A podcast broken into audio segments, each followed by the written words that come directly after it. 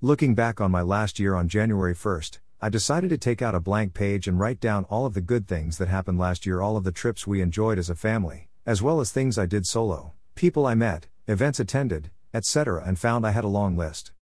I didn't write much last year, but when I reflect on my word from last year, I can definitely see how it played out. I was to enjoy new adventures and go places I've never been. The beginning of the year began bittersweet as we sold our home in the foothills and moved to a rental house in town to be closer to everything and to turn our equity, in a hot real estate market, into a path to debt free living.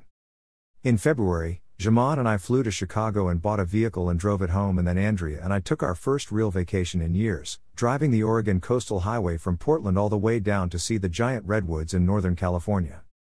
They look small, but that's about 20 feet wide.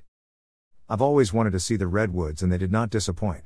There's something surreal about these massive, towering trees that reminds you of how short our lives are and what a blessing it is to be alive on this earth.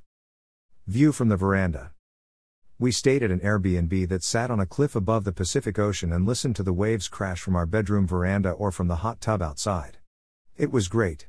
We ate crab, enjoyed the antics of sea lions, and hiked to a remote Oregon hot spring on the way home, and that was just one adventure. Later in the spring, we returned to the northern coast of Oregon with the children to visit the seaside and watch the kids run on the beach, eat seafood, try, unsuccessfully, to catch crabs and generally enjoy another part of the country we hadn't yet seen. In addition to getting to our trips, our school continued to rock along as Elena graduated high school and entered her first semester of college. She also got her driver's license and Jaman got his first part time job and did driver's ed. We camped at Craters of the Moon National Monument in the summer, pitching our tents on crushed granite and climbing down into icy lava tube caves or hiking across the desolate lava fields and noticing the silence and stillness of a ruined landscape.